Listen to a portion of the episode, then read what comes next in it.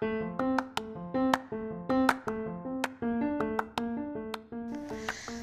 konnichiwa. Watashi no podcast ni yokoso. Hai, welcome to my podcast. Halo, selamat datang di podcast saya. Kia wa kono podcast ni Indonesia go hanashimasu. Today in this episode we will talk in Indonesian. Jadi di episode kali ini saya akan berbicara dalam bahasa Indonesia. Begitu juga dengan narasumber kita. Well, mari kita mulai.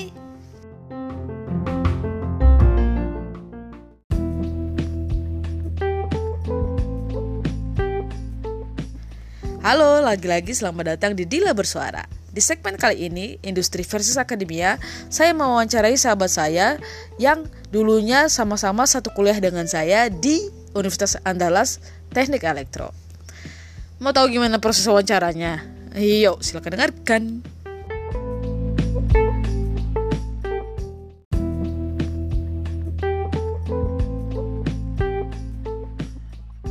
Uh, ngomong bahasa apa? Ngomong bahasa apa? Mengisi bahasa apa, Wak?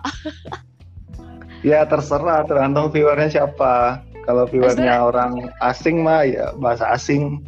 Oh, so is that okay if we talk in English? No, I don't understand. Sorry. you sound like Indonesia, that. please. Oke, okay.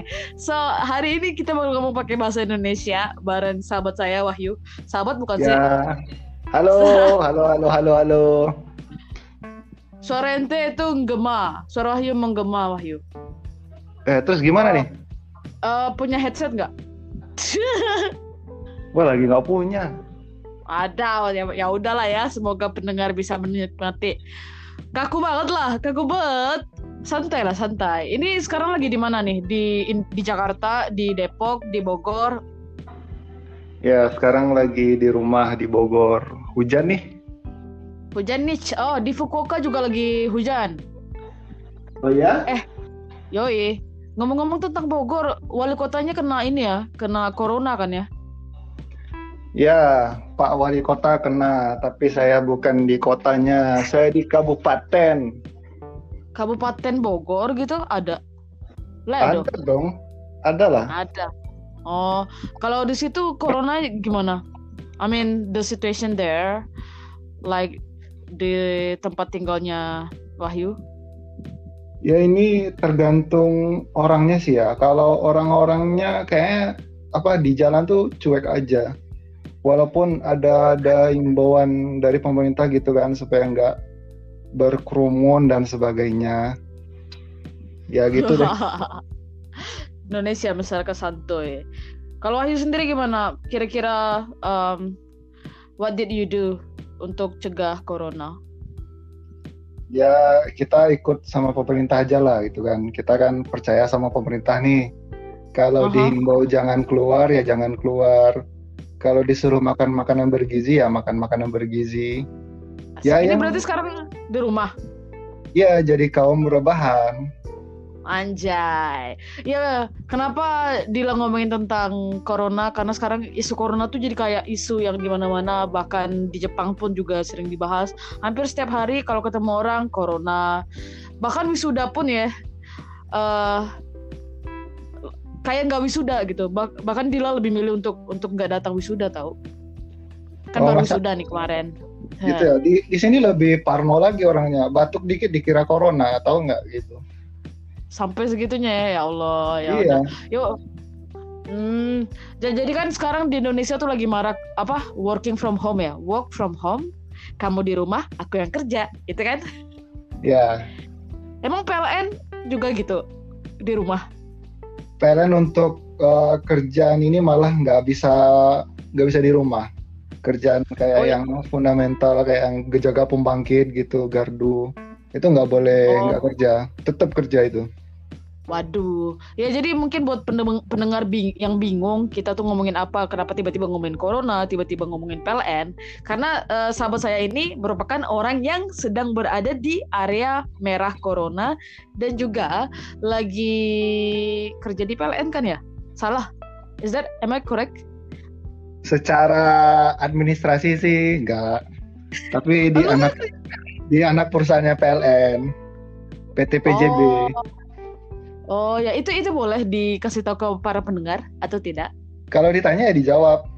Tapi kalau Ya, dibilang saya mewakili PJB ya tentu enggak.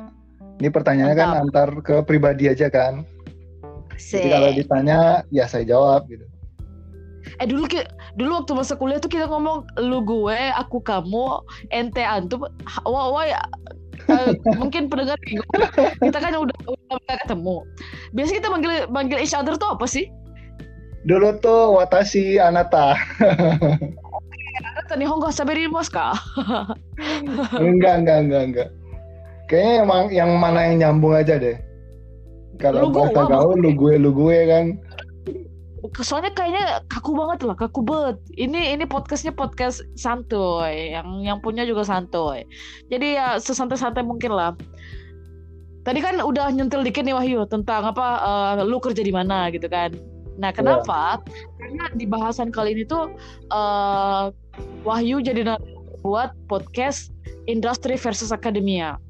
Hmm. Nah, Kenapa ngebahas eh, ngebahas tema industri versus akademia? Karena banyak anak muda Indonesia yang bingung. Sebenarnya dari masalah pribadi sih. Waktu itu waktu itu gue sempat bingung. Gue abis sudah pengen di industri atau di akademia gitu kan.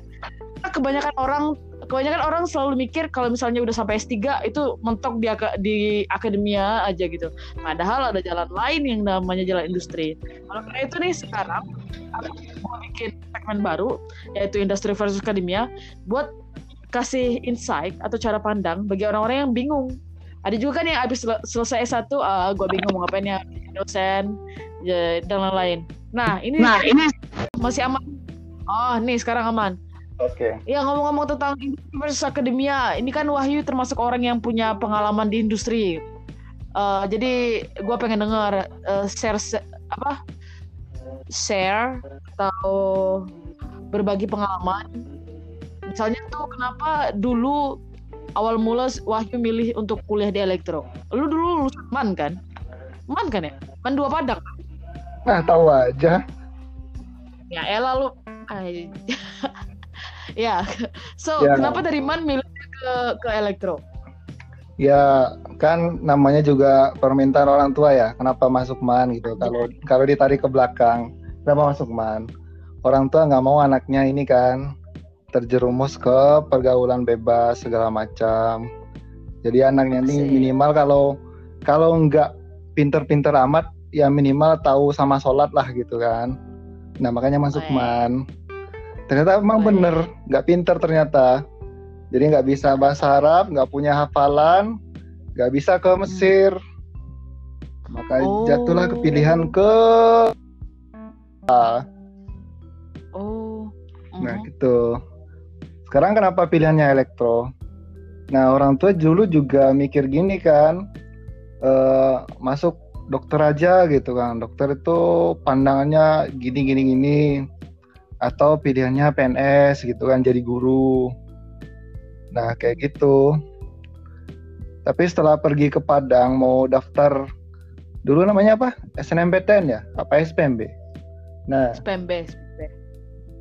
SPMB ya? Hmm. Oh enggak, SNMPT.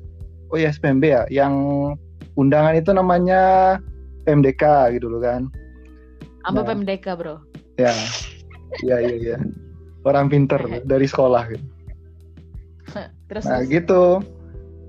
Karena pergi ke Padang ada ini kan ada gambaran bahwa ternyata di Pad- kuliah itu bukan di Padang ya. Ternyata bukan cuma soal guru sama dokter, ternyata ada pilihan lain insinyur. Nah, insinyur tuh Oh. lewat apa? Teknik, pertanian, peternakan segala macam. Itu yang benar-benar kita dulu tuh di kampung benar-benar nggak tahu kan bahwa ada loh yang pilihan lain selain dokter sama guru. Nah, makanya milih teknik elektro. Gitu. Oh, kenapa dari sekian banyak teknik ada teknik mesin, teknik elektro, teknik sipil? Kenapa milihnya teknik elektro? Nah, mungkin itu pertanyaan yang agak sulit ya. Karena apa ya? Ya mungkin di situlah yang namanya takdir. Atau karena suka fisika gitu waktu SMA, waktu MAN? Eh, Gimana ada fisika nggak sih? ada fisika. Tapi fisika saya nilainya jelek. Tapi mungkin ini ya, karena ini kali ya, karena lebih dekat juga ya sama ini, sama kehidupan sehari-hari gitu kan. Kita nonton Oh, TV pakai exactly. listrik, main Bener bener bener. eh, ya gitulah. Iya. Gue juga dulu kenapa milih elektro ya karena itu alasannya. Karena eh, dalam peradaban manusia itu eh, kita tuh selalu nggak lepas dari hal-hal yang berhubungan dengan elektrik, dengan listrik. Nah, Betul, betul. Sepakat kita. Jadi eh terus eh, waktu di elektro itu konsentrasinya telekomunikasi atau tegangan tinggi? Telekomunikasi kan? Saya ngambil telekomunikasi. Terus kenapa tuh milih telekomunikasi waktu itu? Eh, karena waktu itu sempat tertarik sama yang ini ya, yang eh, apa kayak komunikasi emang gitu kan komunikasi, elektronika, terus yang nggak berhubungan dulu malah ngindarin banget tuh yang kayak tegangan tinggi gitu, malah nggak takut kesetrum lah intinya gitu kan. Mending ambil yang Aha. yang arus lemah aja gitu. Oh. Terus eh waktu abis wisuda nih, waktu abis wisuda s- Wahyu langsung ke akademia atau ke industri waktu itu? Akademia ini maksudnya langsung lanjut ke S2 atau kerja dulu? eh ya ada pilihan satu lagi, nganggur. Ngapain? Nganggur ya ya. Iya. Gue teman macam apa sih lupa semuanya Iya. ya. Oke, nganggur. Ah, tapi kan nganggur bukan pilihan. Gue sekarang nganggur loh. Gue gak ada pilihan Ya, lain. tapi kan ada kerjaan nih sekarang bikin podcast. Ya dulu sempat Oh, ya. nganggur selama eh, dua dua bulan apa empat bulan gitu kan. Main cepet lah, 4 bulan ya. Kira 2 tahun kan? Oh enggak lah, empat bulan. Terus kerja di swasta empat bulan, baru masuk di perusahaan yang sekarang. Jadi tepatnya Oh, berarti- bulan Mei 2015 sudah mulai OJT, on job training di perusahaan sekarang. On the job training. Ya. O- OJT atau on job training tuh ngapain tuh biasanya? On job training tuh ya kayak magang lah gitu kan, selama enam bulan. Magang yang Oh, digaji. Oh gitu. Ya malum lah, gua kan gak tau apa-apa bro. Hidup gua akademik terus. Ya, ya it's okay, Nah. it's okay. Oke. So ngomong ngomong-ngomong tentang eh, tadi langsung kerja gitu kan. Kenapa waktu itu mikirnya abis S1 kerja? Apa nggak kepikiran untuk jadi dosen atau S2 gitu waktu abis lulus S1? Ya ah, gimana ya? Jadi kan kita bikin ini dulu kan pas mau tamat itu kita mau bikin rencana dulu nih.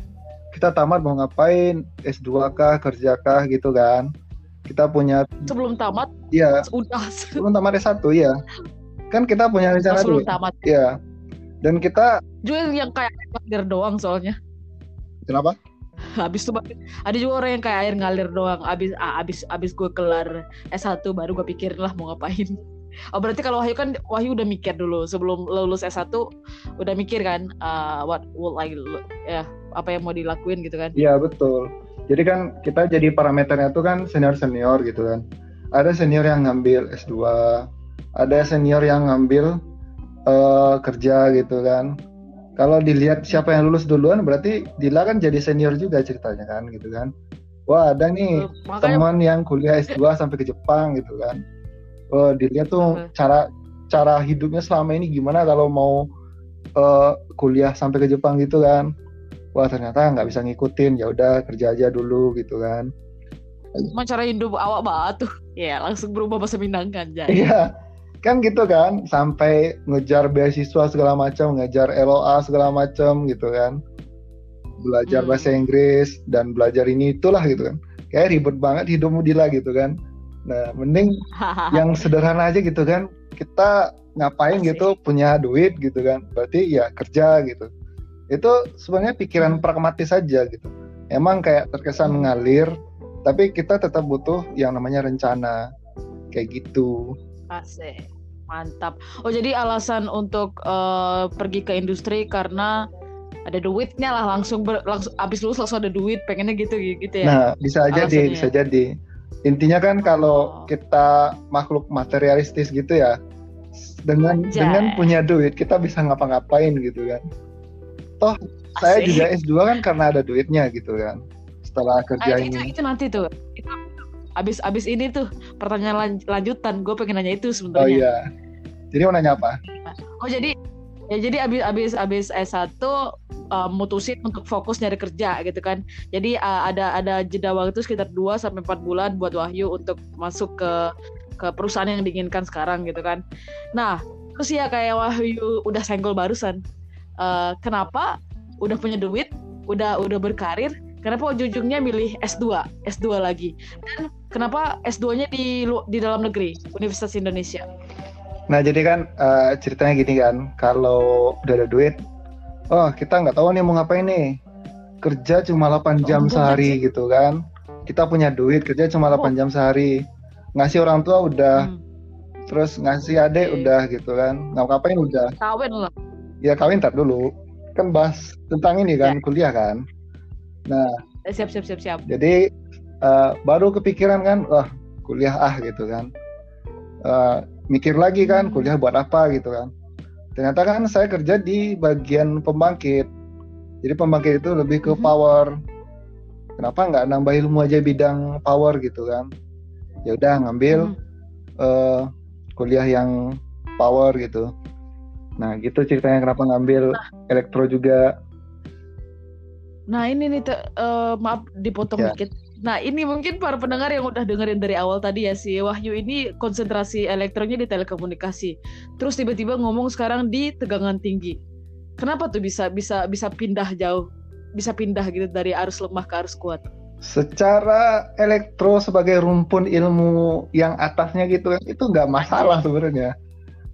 Kenapa Mhm. eh, Telkom jadi listrik gitu kan? Kalau ngomongin perusahaan, perusahaan tuh nggak ngomong satu bidang aja. Kita ngomongin semua. Eh. Ngomongin power, Eh. ngomongin Telkom juga gitu kan. Apalagi sekarang power itu dikendalikan pakai Hmm. kontrol kan. Nah semua sekarang udah Hmm. nggak ada batasnya lagi antara lu power, gue Telkom enggak gitu kan. Kayak pembidangan semacam itu cuma di dunia pendidikan. Jadi pendidikan mau fokus di sini, jadi- power di sini gitu. Ini bener-bener informasi yang bagus banget yuk buat adik-adik kita.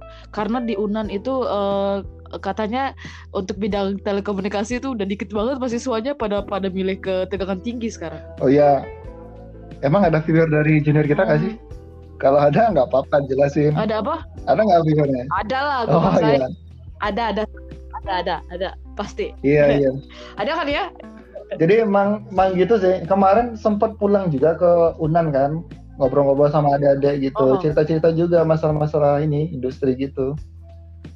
Jadi nggak Oh. masalah sebenarnya kalau power kerja di Telkom, Telkom kerja di power.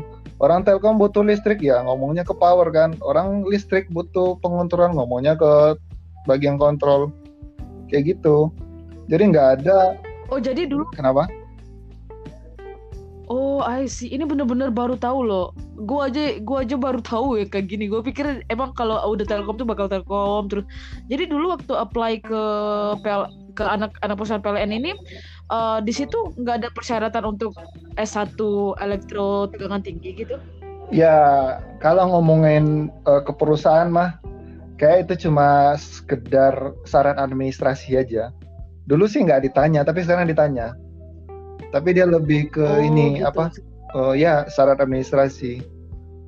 Nanti kalau penempatannya itu tergantung user nanti. Ada jadi ada yang otaknya pinter di eh mana gitu kan. Ya penempatannya terserah bos lah gitu kan. Itu mahal biasa dalam sebuah perusahaan.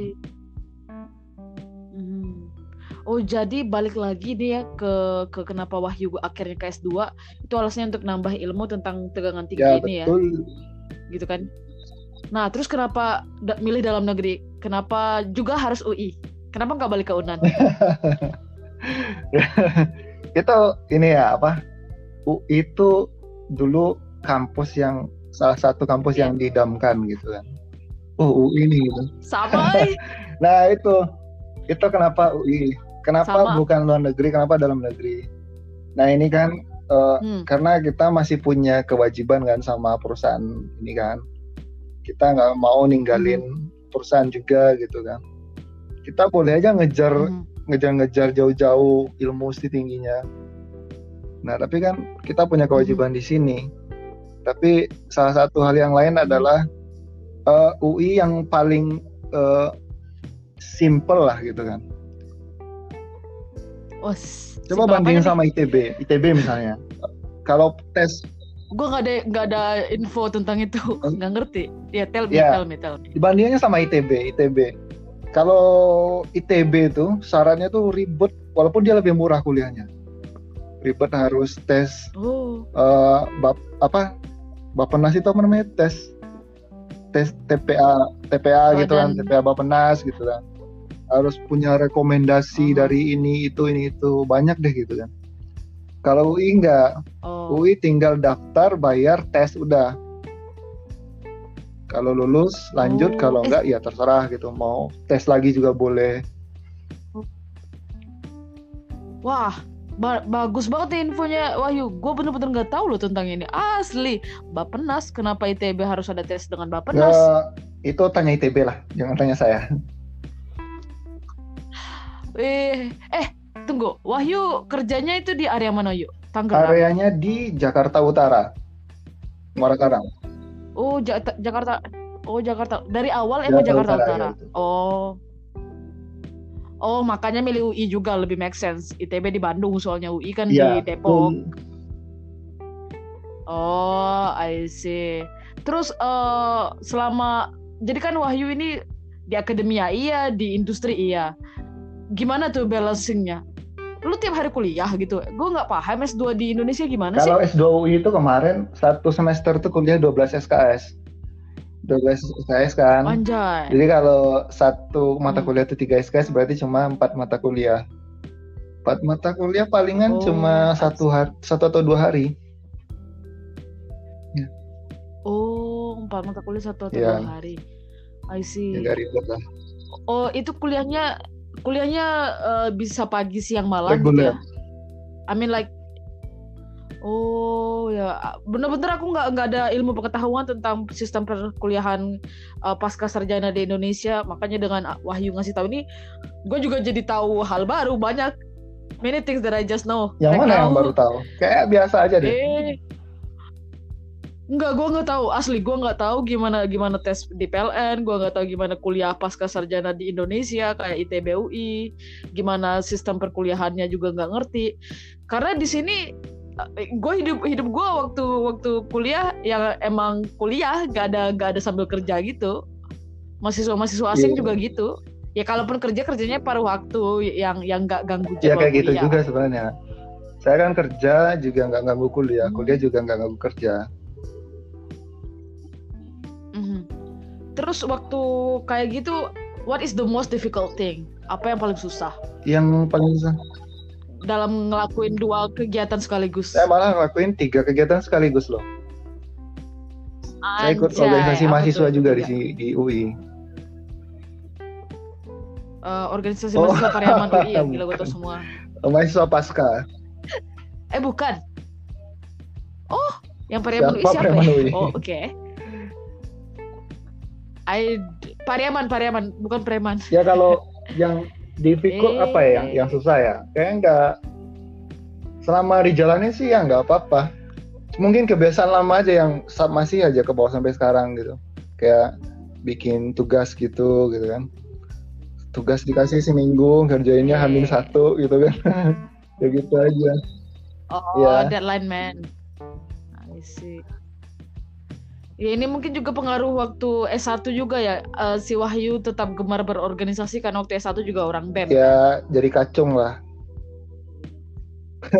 so, oh. Gua gua langsung speechless what I say. Ya lebih baik Dila lah yang gitu. ikut ISEC segala macam gitu kan.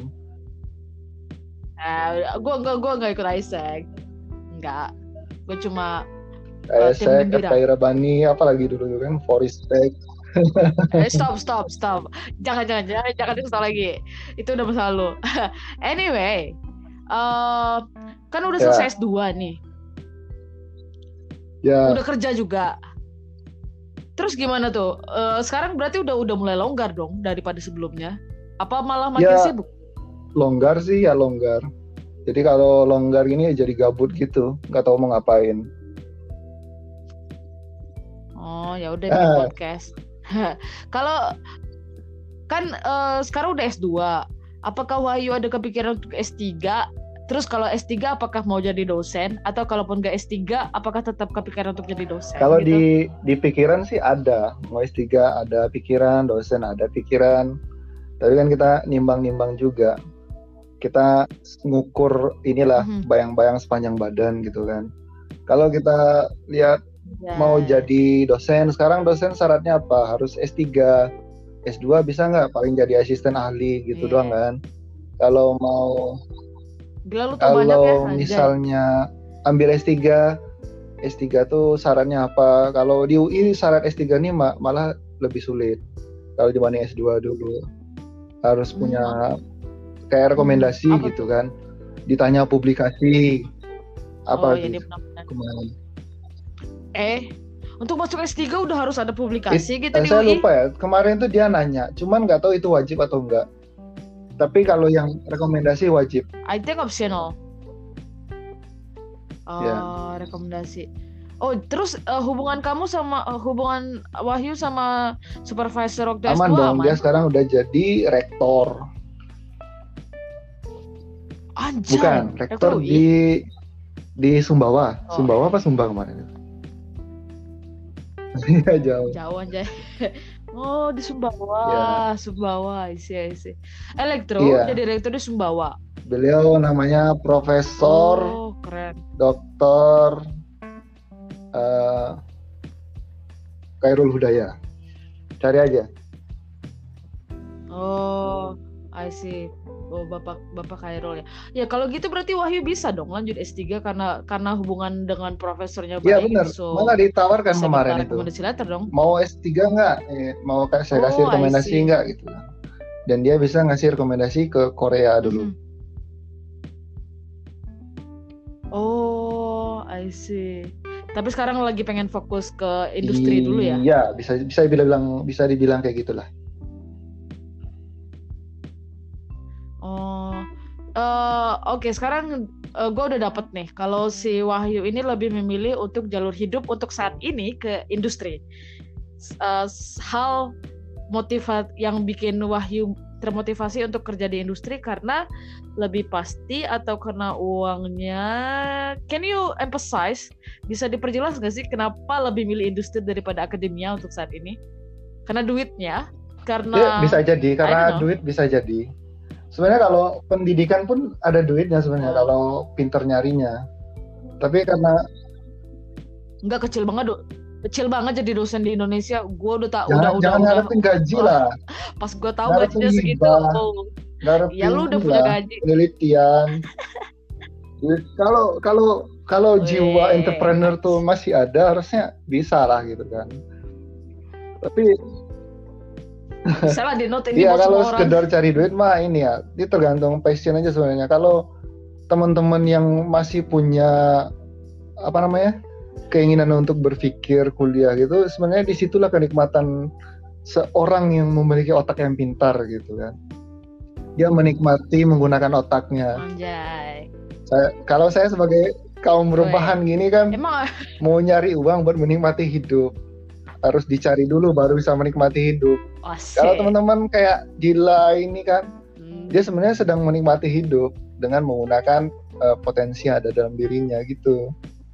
Ini sebenarnya cara pandang aja sih. iya. Kalau kita mau mandang segala sesuatunya berdasarkan materi, emang nyari uang tuh memang hal yang paling eh, yang apa keniscayaan, suatu keniscayaan. Iya, so ne semua orang pasti nyari duit kecuali kalau dia punya istri atau suami yang kaya buat dan dia nggak mau kerja ya I don't know ada Ya, kalau- juga nih kayak gitu kan kalau justru kalau ini ya apa namanya kalau nggak ada kerjaan itu malah ini juga eh, bingung juga pusing ya betul pusing. pusing. I see. Oke, sekarang gue udah jelas nih eh, cara pandangnya Wahyu tentang Ya. industri versus akademia. Ini di sesi akhir dari wawancara ini eh punya punya punya ini gak sih pesan buat para pendengar, terutama para pelajar di Indonesia yang lagi bingung gue ke industri atau ke akademia, like that. Saya nggak nggak ini ya kalau pesan saya jangan inilah. Saya nggak bakal mengarahin orang ke mana atau ke mana gitu. Semua punya jalan hidup sendiri kan. Yang penting tuh kerja keras gitu. Kerja keras. Anjay. kalau mau bidang pendidikan ya kerja keras jangan khawatir bakal ditolak sama universitas. Ditolak itu mahal biasa. Ditolak sama tempat kerja juga biasa. Terus apa lagi ya? Eh Ya, ya, ya. ya yang penting inilah. Jangan menyerah lah gitu. Kalau udah ada kerja fokus gitu kan. Di tempat pekerjaan itu ada jenjang karirnya. Kejar jenjang karirnya sampai tertinggi dari supervisor, manager hingga jadi CEO kejar. Kalau mau jadi akademisi kejar sampai profesor kejar. Jangan menyerah lah intinya kalau dibandingkan antara dunia industri dan dunia pendidikan. Gitu. Intinya Nah, kasih, betul. kasih yang kamu kayak bisa Dila gitu ini ya. sebentar lagi jadi So, profesor Belum tahu gue mau ke industri, nggak tahu gak. Iya, iya, iya. But thank you, thank you. ya sama-sama Ya makasih, makasih Wahyu buat Oke. hari ini udah ya udah 30 Sama ya. menitan loh. ya sama-sama Thank you so much. Yo, Waalaikumsalam warahmatullahi bye wabarakatuh bye. Assalamualaikum.